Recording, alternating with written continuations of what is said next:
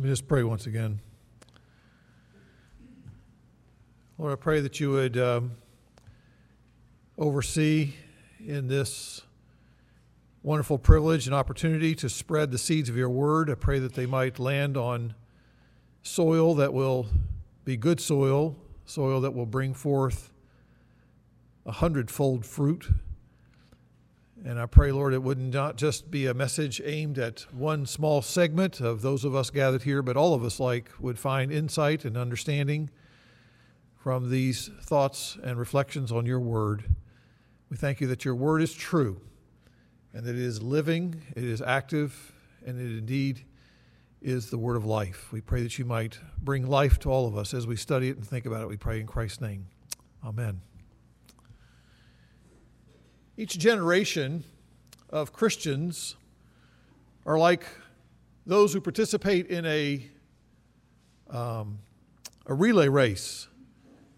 And as runners in a relay race, we are entrusted with this baton. Have you ever seen that where you have the runners who go around the track and there's one person on the first leg of the run and he's got this little baton and he's going all the way around, he's got it in his hands. And so it's very critical as the finish is going around once that there's this important process by which he is handing off the baton to the next member of that team who is standing in front of him. And so the guy is first runner still running. He's got the baton and he's running and trying to in such a way that the guy in front of him starts running and they're running about the same speed. And then he hands it forward to the guy in front of him. The guy in front of him has got his hand backward like this. He's looking for it. He grabs it and then he takes off and he runs the next lap. And so that's the way a relay race works. And we, as Christians in this generation, have been given, as it were, a baton of the gospel, the treasure of the gospel of Jesus Christ. We have received the faith that's now been handed down to us as Christians. And part of the privilege and joy and blessing of our generation is that we are called upon to hand that baton off to the next generation so that they might take hold of the gospel, that they might follow Christ, that they might serve Him and honor Him the days of their life. And of course, that's a challenge to hand that off correctly and adequately. And there have been, of course, concerns about the next generation. When you think about it, that generation obviously is much different than my generation. And, uh, and, and we know that this has always been a concern for the Christian faith. They've always been thinking about those who are coming later after us. Will they take that baton, the gospel, and run with it? That's why Paul, and he wrote Pastor Timothy, he said to him in 2 Timothy chapter 2, he said, The things that you've heard from me in the presence of many witnesses, I want you to entrust these to faithful men, and they will be able to teach others also. Do you hear how that's talking about the handing off of the baton for one to the next, to the next. The same concern is found with Moses. When Moses is thinking about the end of his generation, he's getting ready to go into the promised land. And so his, he's fairly old and he has seen this new generation come up during his lifetime. And he says to them as they get ready to go into the promised land in Deuteronomy chapter 6 The words which I am commanding you today shall be on your heart, and shall be, you shall teach them diligently to your sons and shall talk of them when you sit in your house, when you walk by the way, when you lie down, and when you rise up. What's he saying? He's saying, be sure to make sure that they understand the commands and truths of God, just like you have been taught them, that they might know and follow God as well. And we find the same concern about handing the baton off to the next generation with wisdom and truth to the next generation, sorry, uh, in Proverbs. And I'd like to just show you Proverbs chapter 7, for example, verses 1 and 2. My son, keep my words and treasure my commands within you. Keep my commands and live. Now, I don't want some of you saying, oh, well, this is just a father talking to a son, so I'm not going to listen to half what he's got to say here because that doesn't apply to me. Let me just clarify and, sh- and say that Proverbs is not just limited to the father son relationship. What we have in this book, it's, it's viewed probably best as a teaching manual Think of it as someone who's trying to instruct someone else on learning the truth applied to life. It's not just merely good advice in the book of Proverbs, although it is good advice here, but it's the wisdom from God God giving his people wisdom for his covenant people on how they are to conduct their lives and how to relate to other people and how to live out a relationship with God in the context of the people that we know every day. And so, in your notes in the introduction here, we want to just say that Proverbs are portable truth. Truth is designed to be easily remembered, something we can get our hands on, something we can take with us because it's so short and succinct. And they are also practical, practical generalizations that can be applied to all sorts of situations. So I want to focus our attention this morning to this short section of Proverbs. I really want to focus actually on the first seven verses of chapter 20.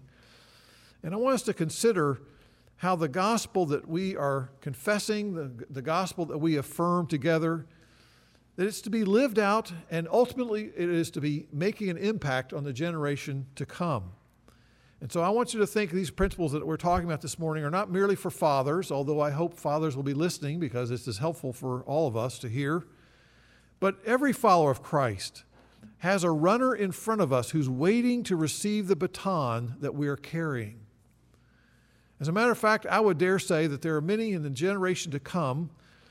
They are longing for leaders, they're longing for mentors, parents, teachers, disciples of Christ whose lives are gospel centered and who are characterized by godly living. That's one of the greatest ways we can bless the next generation if we, they can find people like that in us to make an impact on them before it's too late. And so I want to consider several principles, two of them, uh, point one and point two. The first point is this In this text of chapter 20, verses 1 to 7, there are commendable character traits of wise people who bless the next generation. Now, I sort of see this in this text. Uh, verse 7 is the key verse I want to focus on.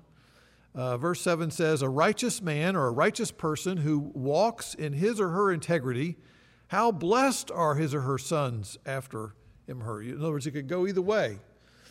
Those who come after us are blessed if our lives have been lived with a person whose life is characterized by integrity.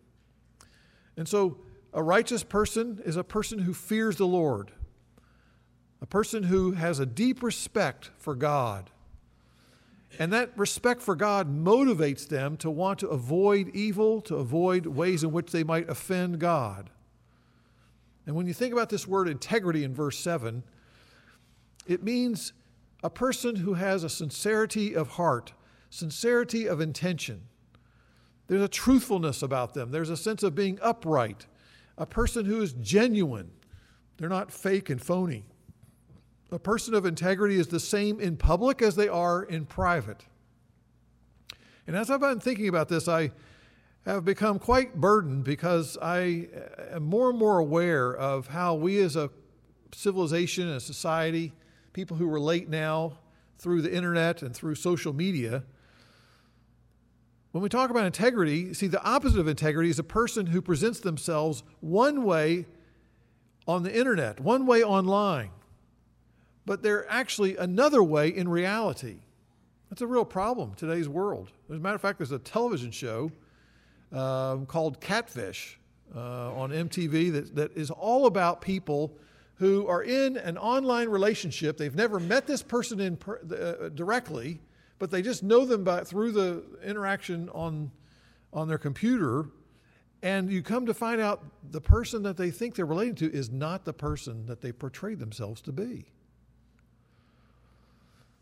And so when we talk about integrity, we're not talking about the people who are going onto their computer and then they attempt to erase all their history on their computers. So they don't want anybody to know where they've gone and what they've been looking at because they're trying to hide what they really are craving, what they really are looking for, what they really are enjoying.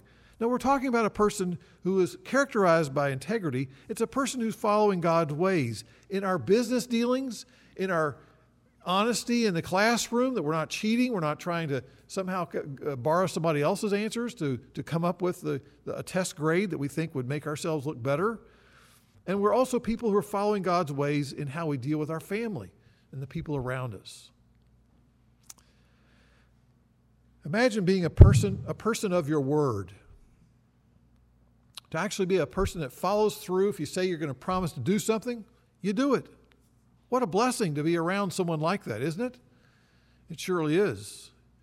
Do you know that God says that integrity is more important than making much money and owning much property? You say, well, I don't know, that's a pretty bold statement. Well, Proverbs 19, verse 1. Better is a poor man who walks in his integrity than he who is perverse in speech and is a fool.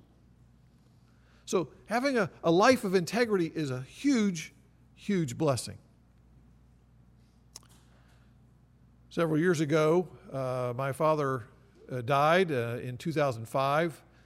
And uh, then, when my mother died um, just a year ago, we had to go and clean out uh, all of the remaining items uh, that my mother had in her apartment there. And so, as we're going through, we're sorting through all sorts of photographs and among the different members of the family. And so, I came across a photograph I don't ever remember seeing before. Uh, and the photograph was a good, a good, old black and white photograph when I was about six or seven years of age.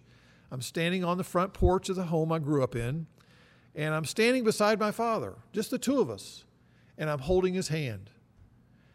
And uh, I loved that photograph. I told my wife, and she was uh, kind enough to uh, blow it up, and she framed it and she put Proverbs 20, verse 7 at the top of that photograph. And as I've thought about that, I have said to myself, as I look back at my father's life and realize that as a man who was faithful to his marriage vows to my mother for over 56 years, he was a man who was respected as an honest businessman in his dealings with so many people uh, week after week. Over 50 years of his career, he was a man who was known to be a godly man who taught Sunday school class for probably over 50 years in a little church that he went to. I think back and I say, there's no way to quantitatively measure the greatness of that blessing in my life. A person of integrity is a huge blessing when you are relating to them on a day to day basis. If a person who honors God and whose life is characterized by integrity, there's no way to say how much that is a blessing. And so the writer of Proverbs is going to try to show us here in this text several practical ways of how wisdom and practical godliness applies and touches on all these different areas of life. Now, there's not one area of one's life that's unaffected by having a fear of God. It should touch on every part of our life. And he touches on, first of all, in verse 1, a realm of life which, upon which integrity is built, is to say that we are to live a life of sobriety. If we're going to live a life that's going to bless other people around us and help them in understanding who God is and what the gospel really means, then we need to live a life of sobriety. Verse 1 Wine is a mocker, strong drink is a brawler, and whoever is intoxicated by it is not wise. Getting drunk, getting high on drugs, the scriptures say here, is basically foolish. Why? Because you're, uh, you are anesthetizing the part of your brain that controls your thinking, your processes of, of reasoning, and your abilities to uh, maintain control. You end up saying and doing things that ultimately dishonor God, not to mention offend the people around you in your life, and uh, cause all sorts of havoc in relationships. And so, consistency of living will never characterize your life if you drink to excess and if you abuse drugs. I mean, it's a very simple concept that is, to me, quite practical. Another character trait that serves as a foundational stone for a life of integrity, verses 2 and 3, is to avoid violence, to, be, to avoid having a hot headed attitude when there's difficulties and, try, and, uh, and situations that frustrate you. Verse 2 The terror of a king is like the, the growling of a lion. He who provokes him to anger forfeits his own life. Keeping away from strife is an honor for a man, but any fool will quarrel. You know, some people are easily angered. They are quick to rush toward violent responses to provocation. It can happen when they're driving a car, road rage. It can happen when they're in the workplace. It can happen at home. It can happen wherever they are. A person of integrity will endeavor to express a sense of submission to God in which they've learned to, to yield to God's authority. They've learned to yield to realize that they are not at the center of the universe. Things don't always go their way. And they've learned to develop the inner strength to walk away from quarrels and to not plunge headlong into physical altercations. It's not surprising, is it then, that Paul, when he's trying to set up the churches there in the New Testament, he says, listen, there's one thing you got to make sure is a qualification if somebody's going to be a leader in a local church, and that is they cannot be a person who is given to violence. They can't be a, a person who's pugnacious, someone who's ready to say, I'm going to haul off and, even though we hear um, some of our older gentlemen joking with each other about those things, but we know that's clearly not the way to handle our disagreements as a follower of Christ. Trusting God to mete out His justice in His time helps us to adopt a more long term perspective on life, to realize the value of learning to control our passions and say, Lord, this is not going the way I would like it to, but I, want, I need to be slow to anger, quick to hear, and slow to speak. Another character trait that contributes to a life of integrity, verse 4, very practical, is to plan ahead and to work hard. Plan ahead and work hard. Verse 4 The sluggard does not plow after the autumn. That means the time of year when it gets a little chilly. It's getting rather cold outside. He'd rather sit home near the fire. So he begs during the harvest and has nothing. Lazy people find excuses for procrastinating when it comes to hard work. Instead of finding a full time job or finding two part time jobs, some people would choose to not try to pay their bills. They'll just stay at home, live with mom and dad till they're in their 30s or whatever, and, and they sit there and spend far too much time watching Netflix, playing video games, and just being irresponsible. And so the scriptures say, well, listen, if you want to be a life of integrity, learn to plan. Plan some goals in front of you and work toward those goals, obviously trusting God to open and close doors. Paul reminded the church members there in Colossae, he said, listen, whatever you do, do your work heartily as unto the Lord. That'll give you some motivation. You're not just working for your boss, it is the Lord Christ that you are serving. Colossians chapter 3. Much more I could say about that, but I'm going to move on. These are all just practical little insights here. Verse 5 gives another character trait of someone who desires to live a life that honors God and gain a heart of wisdom. Look what he says. He says, A plan in the heart of a man is like deep water, but a man of understanding draws it out. Now, when I first read that, I'm thinking that doesn't really make a lot of sense to me. And so I had to do some digging on this one to try to understand what it means. But here's what I've come up with a person who desires to gain discernment must learn to humbly draw counsel and insights from other people. In other words, one of the skills that will serve you well and serve me well is to develop the character of, uh, in, in, developing the character of integrity is to is to do what those in the biblical times did daily, and that is to as they let down a bucket into a well and to draw up that bucket with fresh, clean, pure water. So we are to similarly take not a bucket real a real bucket into a well, but we're to also uh, go where wisdom is found and patiently draw up wisdom from the heart of the person that you respect.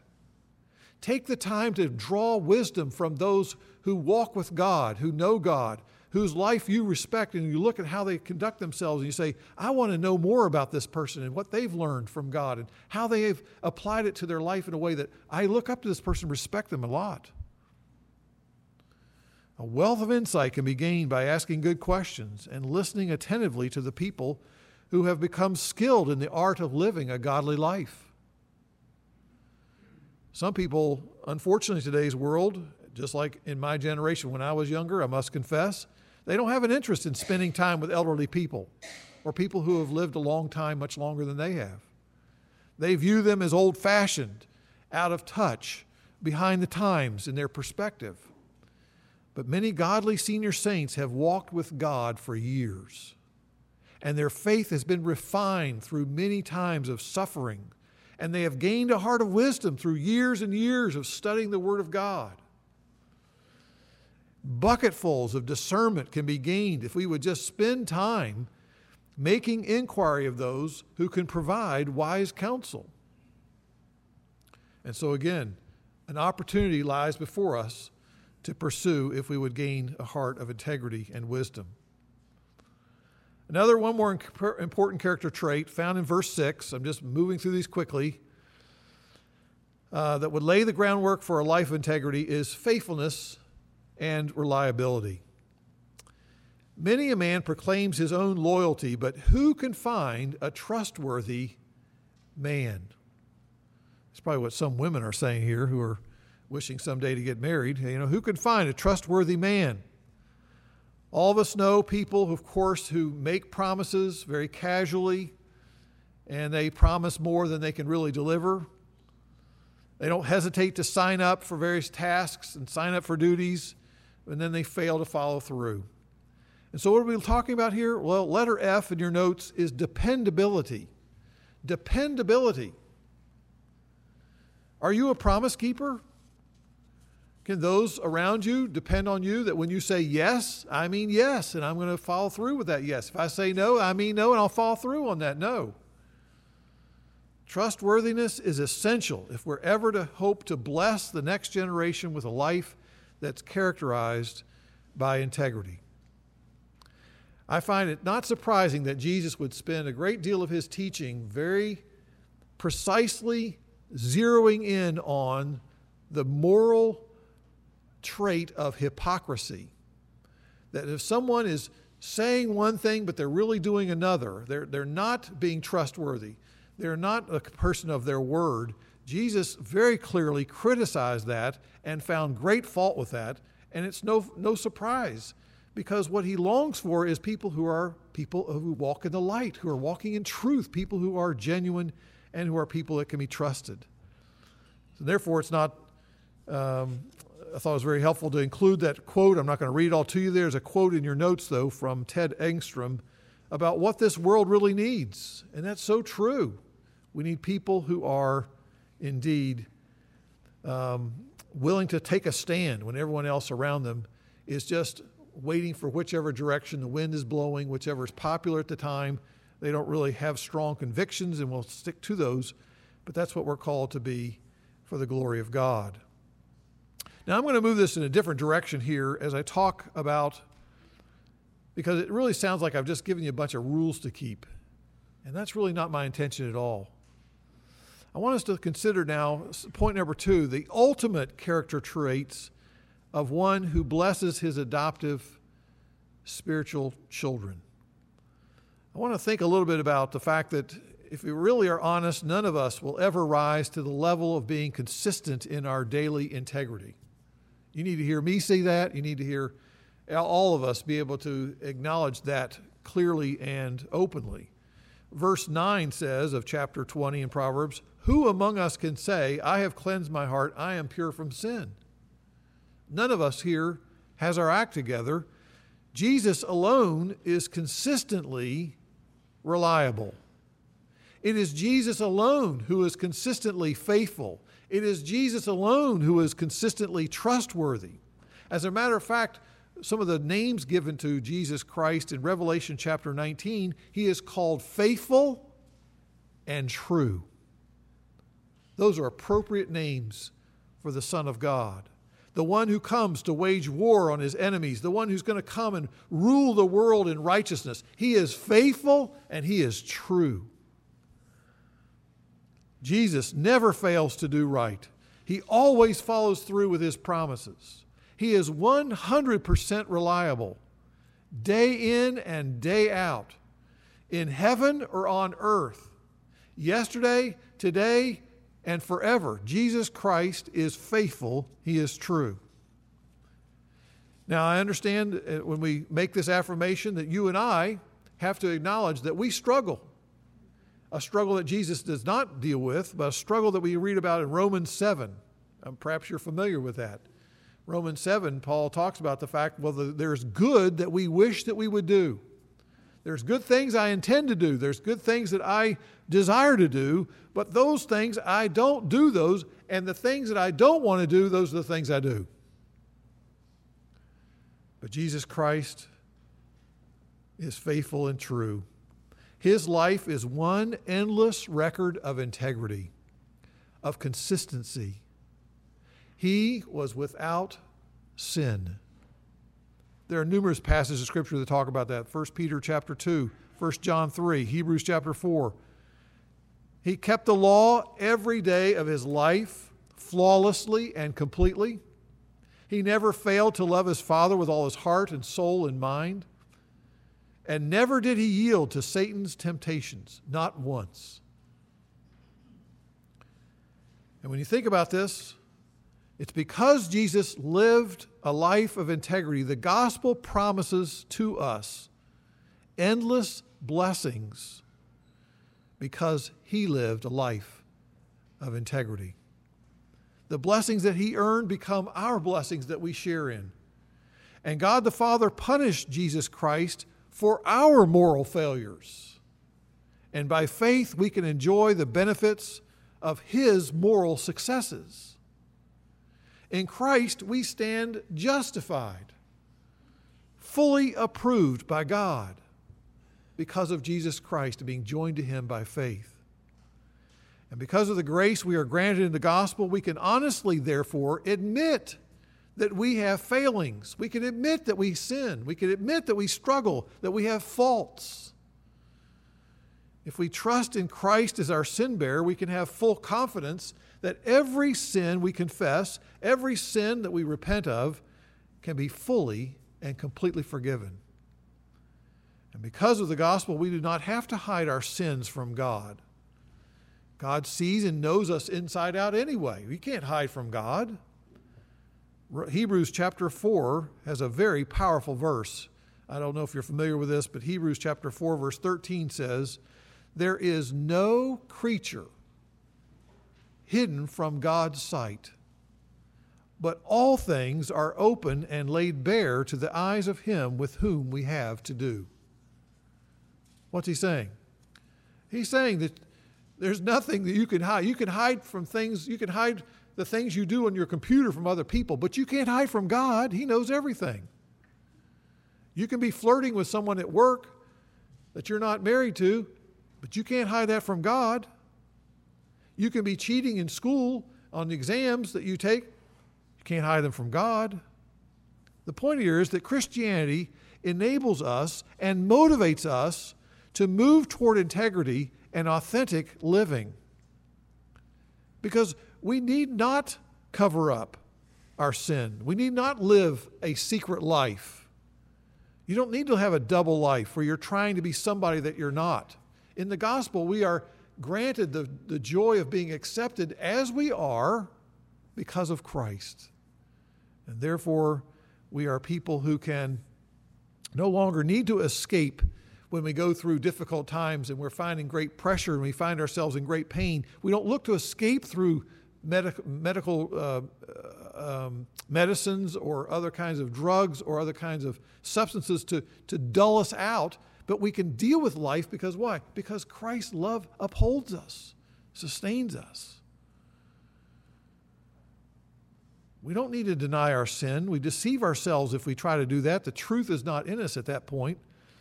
But when we admit our sin, we can confess it, we turn from it, and the blood of Christ cleanses us. And we have an advocate in Christ in heaven in which he's saying to the Father, Listen, I died for this person's sin. You can't charge me for their sin and them. I paid for it. You need to forgive this person, let them free. And therefore, as he pleads his death on the cross for us in our place, we can therefore be people who are freely enjoying his love. Because of Christ's righteousness is become our righteousness, we can walk now in his integrity. And it's true how blessed are his adopted sons and daughters after him who walk in the blessings of his integrity and righteousness and goodness. Let's pray.